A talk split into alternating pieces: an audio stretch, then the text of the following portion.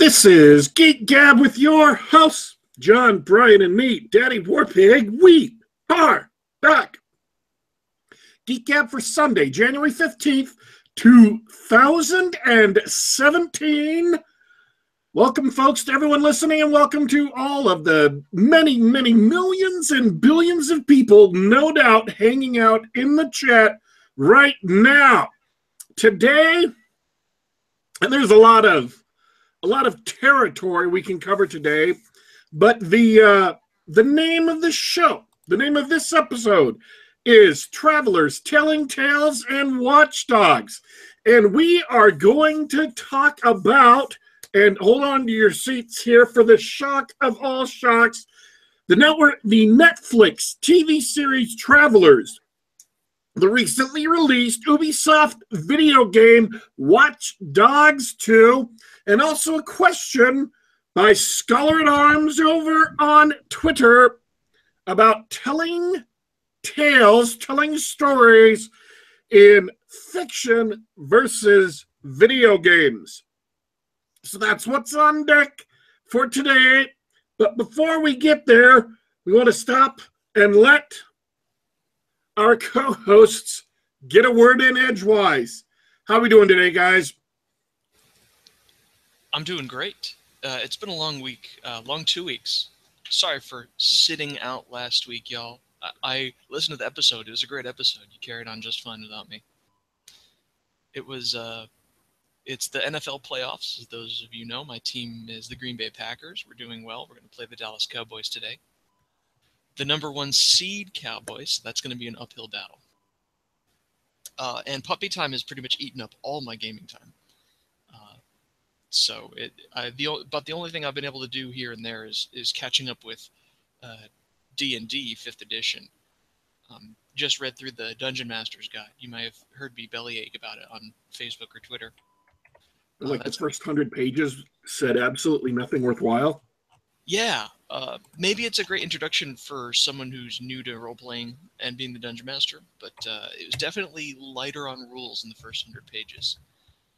You know what? Uh, which made it pretty boring for me because, given that you know the the conventional wisdom is that fifth edition sort of goes back to the old school style of game, or or, or you know they were influenced by the old school uh, revival that uh, I was expecting more of the if you want to run this type of game, here's a great here's a set of rules that you can use, you know, to to do that sort of game. Uh, like here's how to do a hex crawl, like you know, a, a, wilderness exploration. Here's how to do, and it turns out that all that stuff is actually in there. It, in the end, it's a really good book. It just happens after the first 150 pages or so. What, what do they spend the first 150 pages on? Uh, there's some little rules here and there, but it's a lot of you know, okay, here's your first RPG. Here, here's world building. Here's you know gods and goddesses, that sort of thing. All sorts of stuff that, um, contrary to what y'all were talking about last week, I don't think is very important uh, to to actually running the game. You know, my... What is a role playing game? Did you ever play Cowboys and Indians as a kid? that one's in the player's handbook. it was something like that. Well, not that, wow. not that actual line. oh, they are going old school. Anyway, continue, please. Mm, oh no, it, it it definitely picked up pretty much right after I took a break and went back to the to the book. Uh, the second half of the book is chock full of great things like if you like to run this you like to run this type of game here's a way that we recommend you do like wilderness exploration and they go through the whole thing like you know how much time it takes to travel uh, in, encounters and things. Here, you should get a hex map. You should write the map, and here you should make a key with this is what happens when they enter these regions, that sort of thing. Uh, there's a lot more help that way uh, towards the back of the book. Uh, and then, of course, there's like a, a, probably a fifth of the book is just magic items and stuff, which someone coming from second and third edition, it's way cut down from previous editions. It's like a really nice. It, small list of magic items. It isn't like if it's a spell in, in, third edition, it was like if there's a spell in the player's handbook, there would be two or three magical items that were just sort of permanent uses of that spell. You know right. I mean? Yeah. Uh, definitely got crunchy in the second half of the book, and and well worth the read, I think. I, I think it's going to help me convert my game to uh, from third edition to fifth edition, which was sort of I wanted to see if I could do that as a goal. That's a good goal. Do you, do you think that's going to help the play of the game, moving from third to fifth? Uh, yes, I, I believe that by the the two main things it's going to do is uh, cut the number of rules associated with a character sheet. Uh, the skill checks are very simple in this one. Um, for the most part, everybody has to keep like one or two bonuses in mind, right? Either I roll this because I'm unskilled, or I roll this because I am skilled. Um, and that bonus doesn't, you know, changes with level, so it doesn't change in between sessions, uh, except for in between sessions. Uh, and there's no feats or anything like that. Sort of all the cool stuff that classes do are already built into the class. The other thing is simplified combat rules. I don't do much grid stuff. I don't do much miniature stuff, but at the same time, there's so many like different options for what you want to do in combat in 3.5 that uh, I think sometimes that bogs down the game, especially with uh, you know the rules lawyer at the table who's always hel- being helpful in like telling people things that they can do, and it's just like you're just dragging the game down. not not sorry, dragging it out, not dragging it down. He only he only drags it down when he just happens to memorize the perfect set of spells for that day and, and shuts down all encounters. So preposition uh, important, folks. It is one of the uh, conundrums when you're playing and or designing a game that um, the more choices the players have in combat, the longer combat takes. Even a very streamlined, well designed game, if players have a lot of options, it will slow combat down a lot because they will spend a lot of time trying to figure out which is the optimal option to take right now. And unlike, you know, video games, there's no time pressure unless the game master chooses to impose one and most players find that irritating but there's no time pressure typically in, in tabletop role playing games so players can take as long as they want and frequently just you know stop doing combat for upwards of half an hour arguing about or discussing about what would be the best particular maneuver for this one character to do this one action in this one round of combat. Yeah. Yeah, I think you hit the nail on, on the head there. It it just it drags it down. I want to go back. I, I took a moment to um, bring up the actual book itself. I only have it on uh, PDF. I don't have the copy in, in front of me right now uh, just to give you an idea of, of where you need to start in the DMG. Like if you're an experienced uh, gamer or game master and, and you want to pick up the DMG and run fifth edition, check this out. Chapter one is the first 40 pages building your own world. Skip it. Chapter two, I shit you not, the next 25 pages are about the multiverse. Um, and, and don't get me wrong, back in the 90s, I owned almost every Planescape supplement. I absolutely love this stuff this is like a waste of 25 pages. Skip it. Then they do 15 pages on creating adventures, uh, another 10 pages on NPCs, and then they finally, like around page 100, we're 100 pages in, now they start talking about the environments like dungeons and wilderness and stuff like that. And then they do treasure and, and other stuff like that. And so by the time, you know, the, the first 100 pages are mostly garbage, and then the next the next uh, 75 pages are starting to get into good stuff, and then they go really interesting in part three, where they start quote unquote running the game. So it sounds like it's really front loaded. Yeah, I think uh, it is, and it's front loaded for for newish people. Um, but I, in my experience, that's what people get hung up on. Like, I want to create my own world with all these things, and I want to draw the map and everything. And in my experience, that's you spend a lot of time drawing a bunch of stuff that doesn't matter, uh, because what matters is sort of that that interaction between you and the players right at the table. And that was the advice I passed along last week, which is apparently by Ray Winninger in his Dungeon Craft column, is you only create stuff one step ahead of the players. You don't have to create everything in the world right from the get go, uh, with a couple of exceptions. Uh, like a list of gods for clerics, that's fine. If you're going to have a cleric, you, you probably need that. But you don't have to create an entire uh, source book. You don't have to, you know, make your own unique campaign box set in order to get a dungeon crawling game off the ground. It just it's a waste of uh, it's a waste of time. It's a waste of work and and, uh, and energy for most people.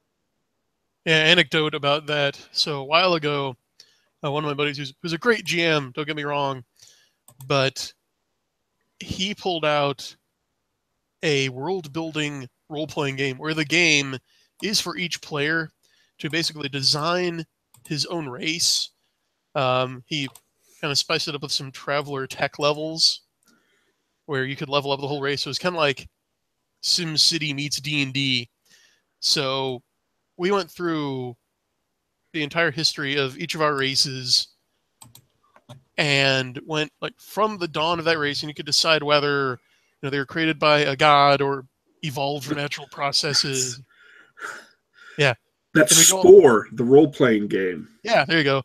And we got all the way up to where like my race um, had space travel and stuff. And then we switched it to the world of darkness system to sort of play in this is like okay that's basically you know the, the creation narrative of this world is what you guys made and now we're going to play in it. And we ended up hardly using anything from the world building exercise that we spent like two weeks on. See if i could uh the thing is i firmly believe in that advice to only build a, the the as much of the game world as you need to, to one step ahead of the players. Um that's great advice. It's absolutely advice that game masters should follow. But the last D and D campaign I ran, I absolutely did not do that. I had to go in entirely the opposite direction to where I had the big multiverse figured out, where I had uh, the entire history of this continent figured out and what was going on, and and where this one specific hub city came from and what it was doing, and that was absolutely crucial during the play of the game for me as a game master the way i run things absolutely need that.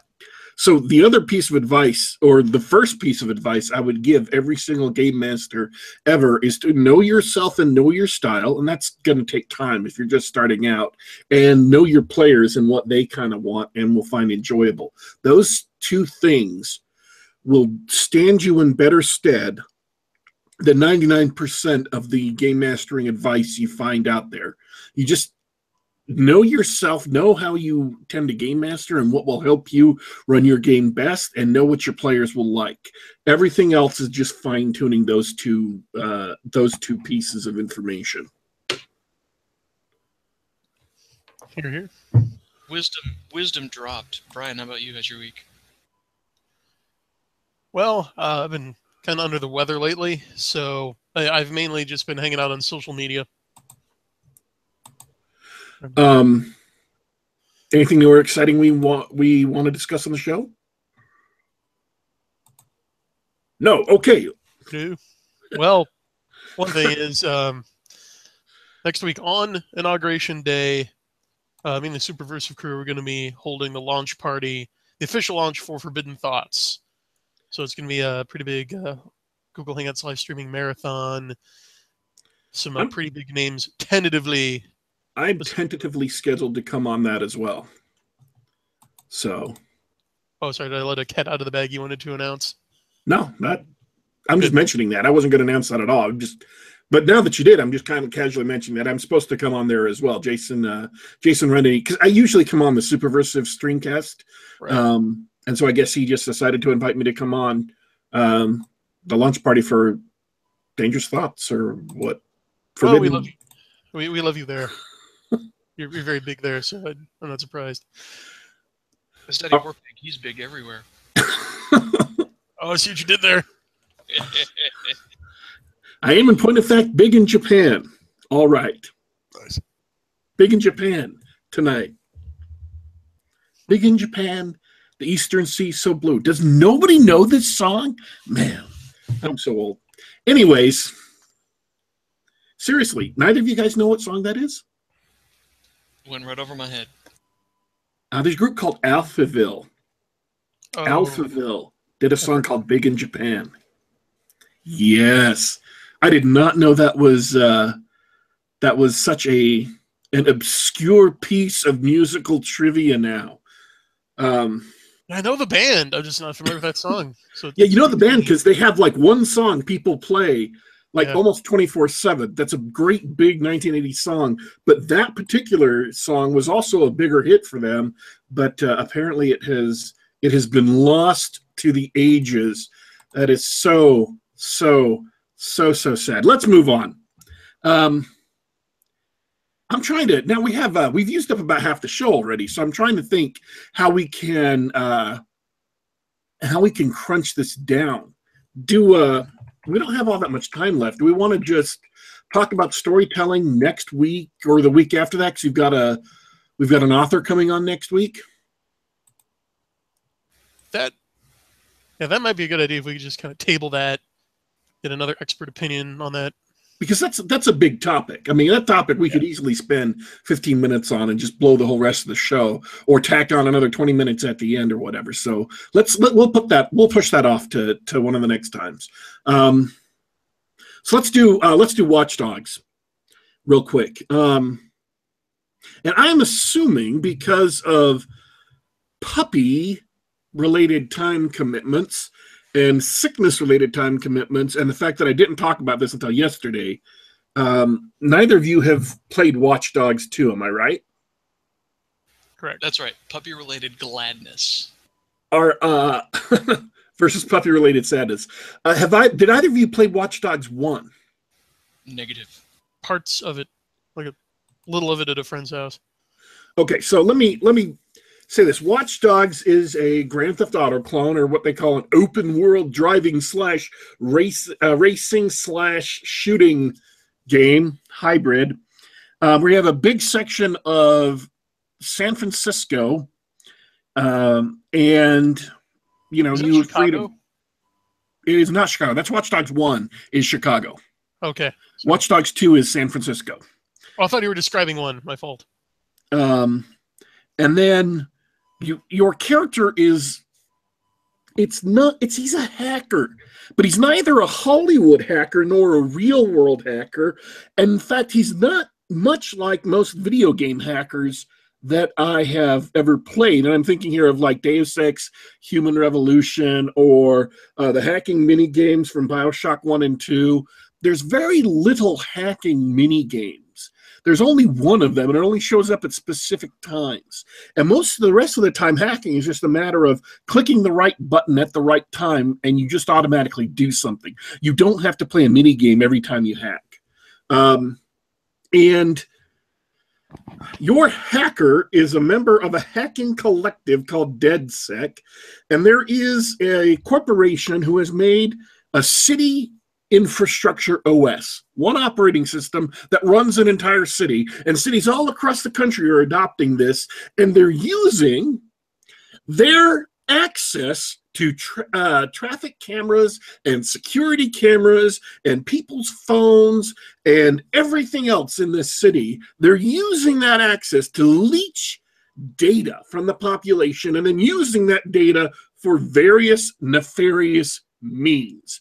And this offends you as a hacker. And it offends your hacking collective. And so, as a collective, you go to war with this super powerful corporation to try and expose all their deep, dark secrets and bring them down, and also bring the other groups who are in society or are working with them down. You can kind of think of it as a Shadowrun, a low tech Shadowrun campaign. Because gameplay typically revolves around you as a player breaking into various uh, locations, either sneakily or loudly, or as is my case, start off trying to sneak, but inevitably go loud later. Stealing data or uploading viruses or committing other acts of sabotage, and then trying to get the heck out before the security guards who shoot to kill and or the cops Uh, and there's also gangs you can tick off. Sometimes you have to break into gang areas before they catch up with you, and then you're driving away real fast trying to get away. So the, that's the setting of Watch Dogs 2. The gameplay is familiar to anyone who's played either Grand Theft Auto or uh, Saints Row or any of those other open world driving games. The Mafia series. I mean, I, I don't know how many of these we can name. There's tons of them.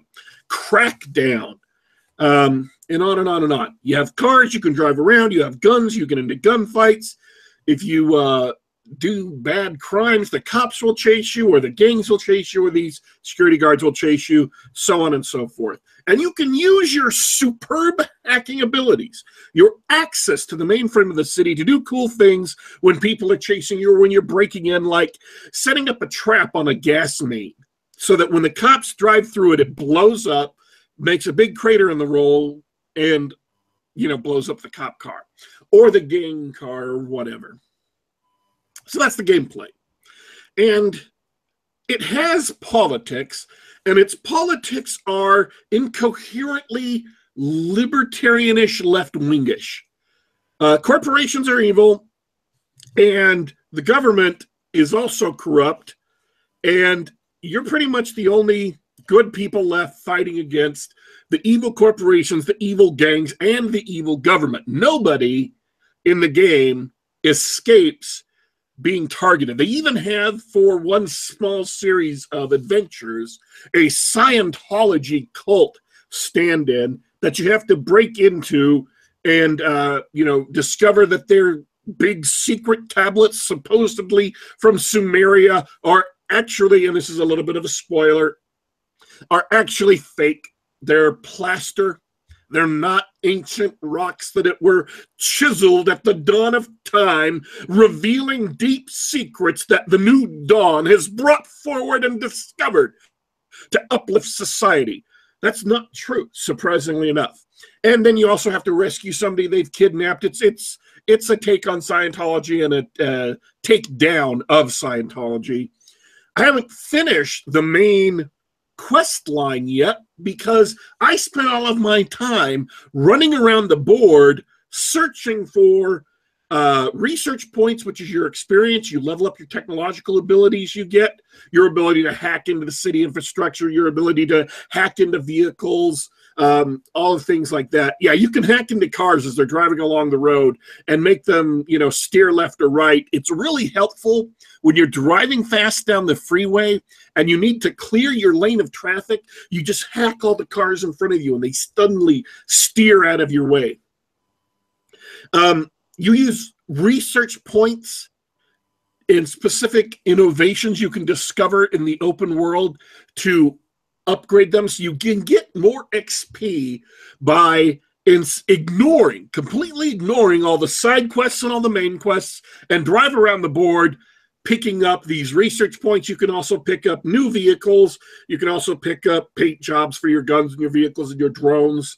And you can also uh, steal money. And so my playthrough during the first half turned into a weird retelling of the second Death Wish movie, where I drove around the map looking for gangs and either sneaking in and stealing their drug money or sneaking in and getting caught and killing them all and stealing their drug money. And so uh, I was a masked vigilante of the more violent sort, maybe the Batman versus Superman Batman uh, without a costume.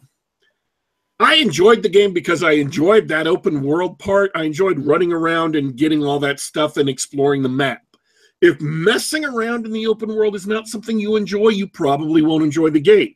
I uh, the all of the missions tend to blur together after a while because they're all the exact same thing pretty much. Whereas Grand Theft Auto 5 had a great variety of missions.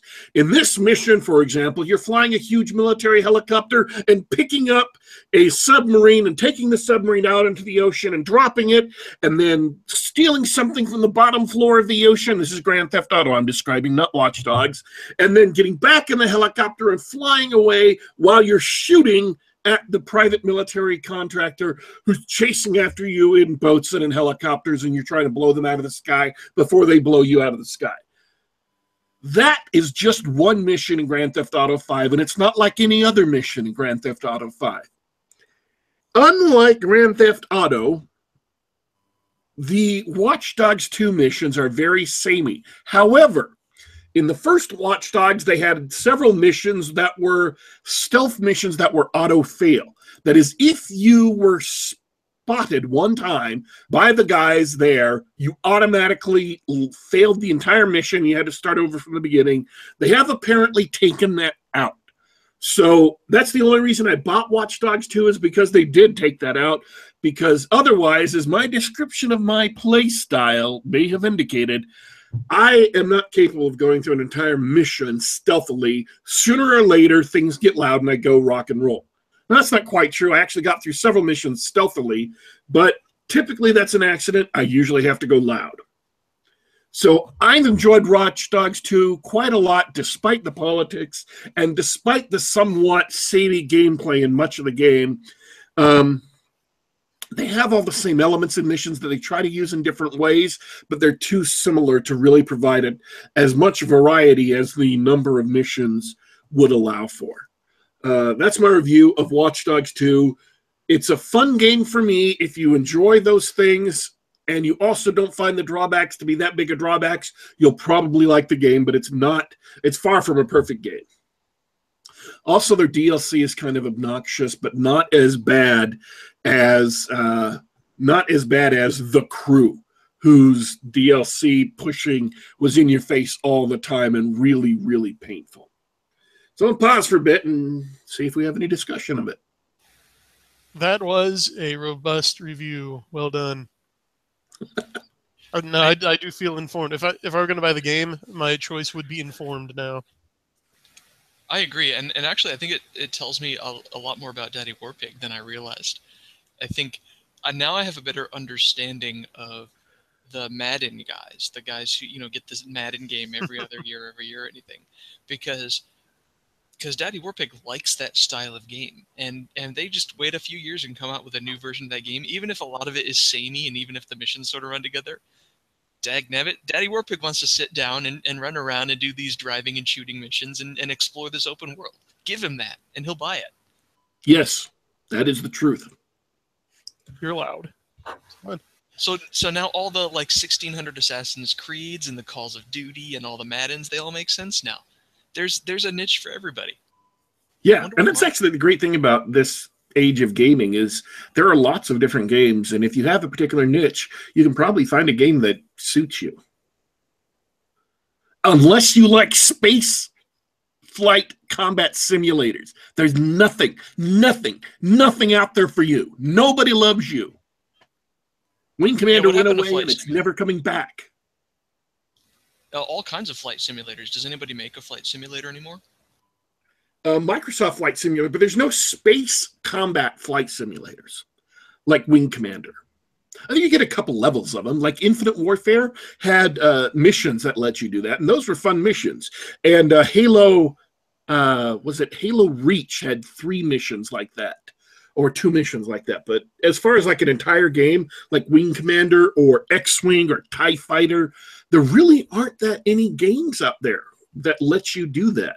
Um, Elite Dangerous is kind of that, but that's elite. It's not a it's not a TIE fighter, an X-Wing, or a wing commander. So all right. If we don't have any other questions, I'll kick it to Traveler. Travelers. What is a Travelers? Travelers is a Netflix TV series. It's a time travel TV series.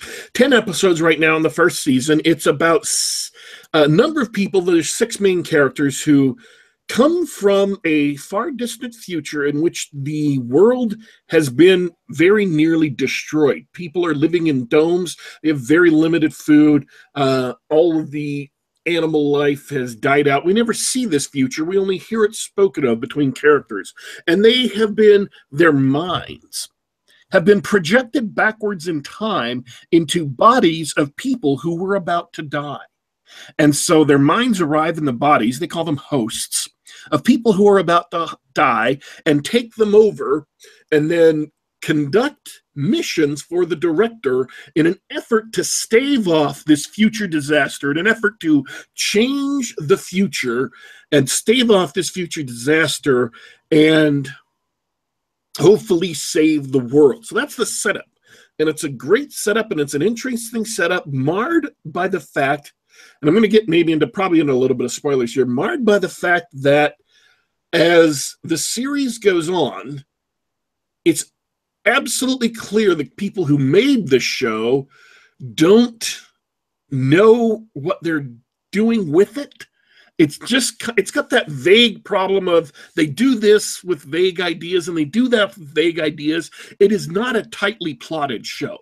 Uh, and I spoke last week of the Netflix series of Man, or the excuse me, the Amazon Prime series, Man in the High Castle.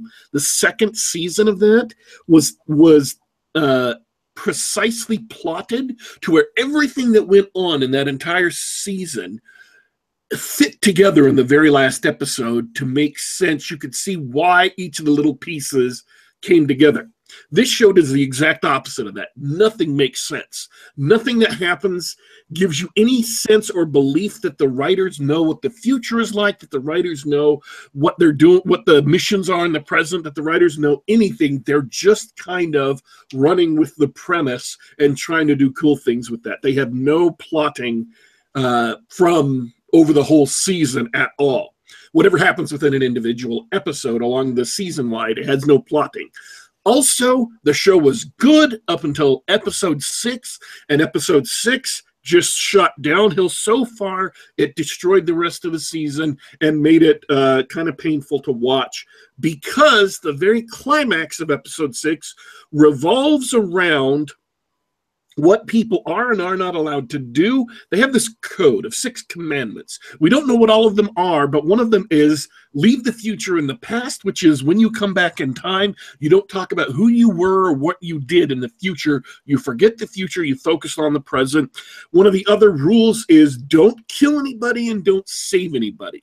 Don't kill anybody from the president, present, don't save anybody from the present because you can create uh, changes in the timeline that are un predictable.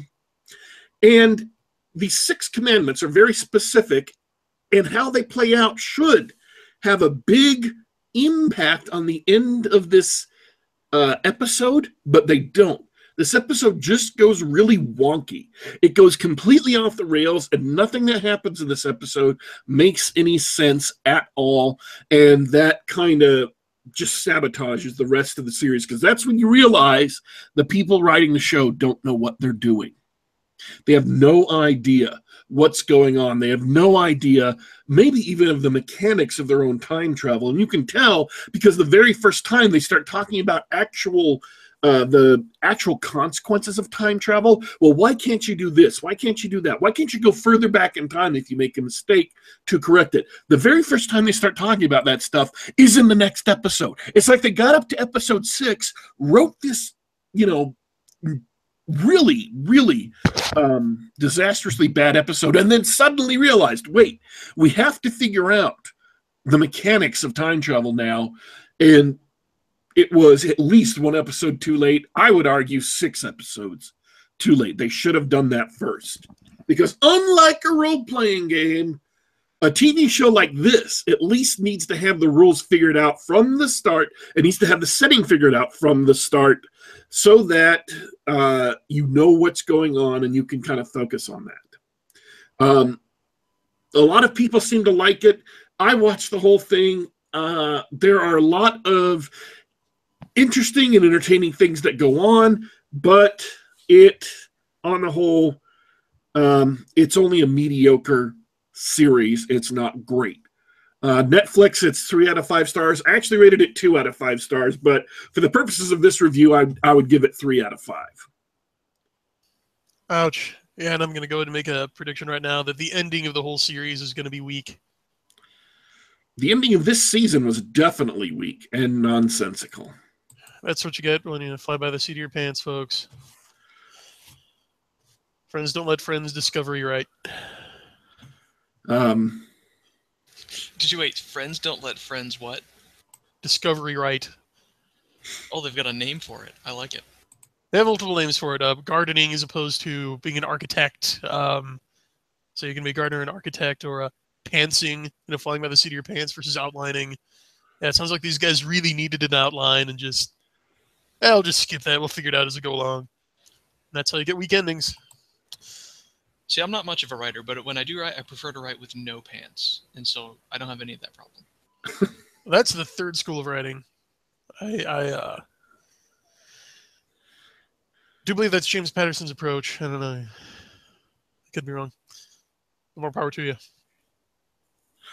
all right. Um, well, we are definitely actually we're not as much past time as we've been for the past couple of episodes. We're definitely you know past the time limit. So, do we have any final thoughts or questions or comments? Ryan. Uh, just a reminder to check out the Forbidden Thoughts launch party on the 20th on our our inauguration day. Yeah, if people are on YouTube, they'll probably be watching the festivities live. But after that, come and check us out. We'll, we'll be going all day. And also check out uh, my books Secret King, Soul Cycle Book 3. I've got a solid all five star reviews on Amazon right now. People really seem to like it. And of course, check out Forbidden Thoughts with uh, stories by yours truly, John C. Wright Vox Day, and uh, foreword by Milo Yiannopoulos, and nonfiction content by Larry Correia, former guest on the show. Um, any uh, any thoughts or comments, John?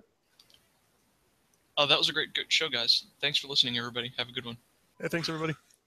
All right, we are. Uh, this has been Geek Gab for uh, Sunday, January fifteenth, two thousand and seventeen, episode eighty-two, and uh, you can get us every time we do a show live and jump in the chat at YouTube.com slash geekgab that is youtube.com slash geekgab or we tweet out the link uh, send it out on facebook and and gab uh, if you want to subscribe to either me or brian uh, or dornall we have our uh, we have our Twitter handles, our Twitter links. You can uh, subscribe to us in the description of the video. Also, if you want, you can subscribe to the podcast version of this that gets sent out on SoundCloud, iTunes, and the Google Play app. Just do a search for Geek Gab in all three of those places, and you can listen to us on your favorite devices or in web browsers if you uh, don't have the time to uh, come in and listen to us live. Uh, we appreciate everyone who's tuned in today and everyone who's tuned into all of our shows. Go ahead, give us a listen, and um, I would suggest, you know, liking us and subscribing and stuff. But apparently, subscribing to the show uh, doesn't give you timely announcements of when we're doing our next show, which is kind of disappointing to me. But uh, subscribing anyway, just because, hey, it's cool for all of us. Thanks for tuning in, folks. We are signing off for today, but don't worry, we will be back.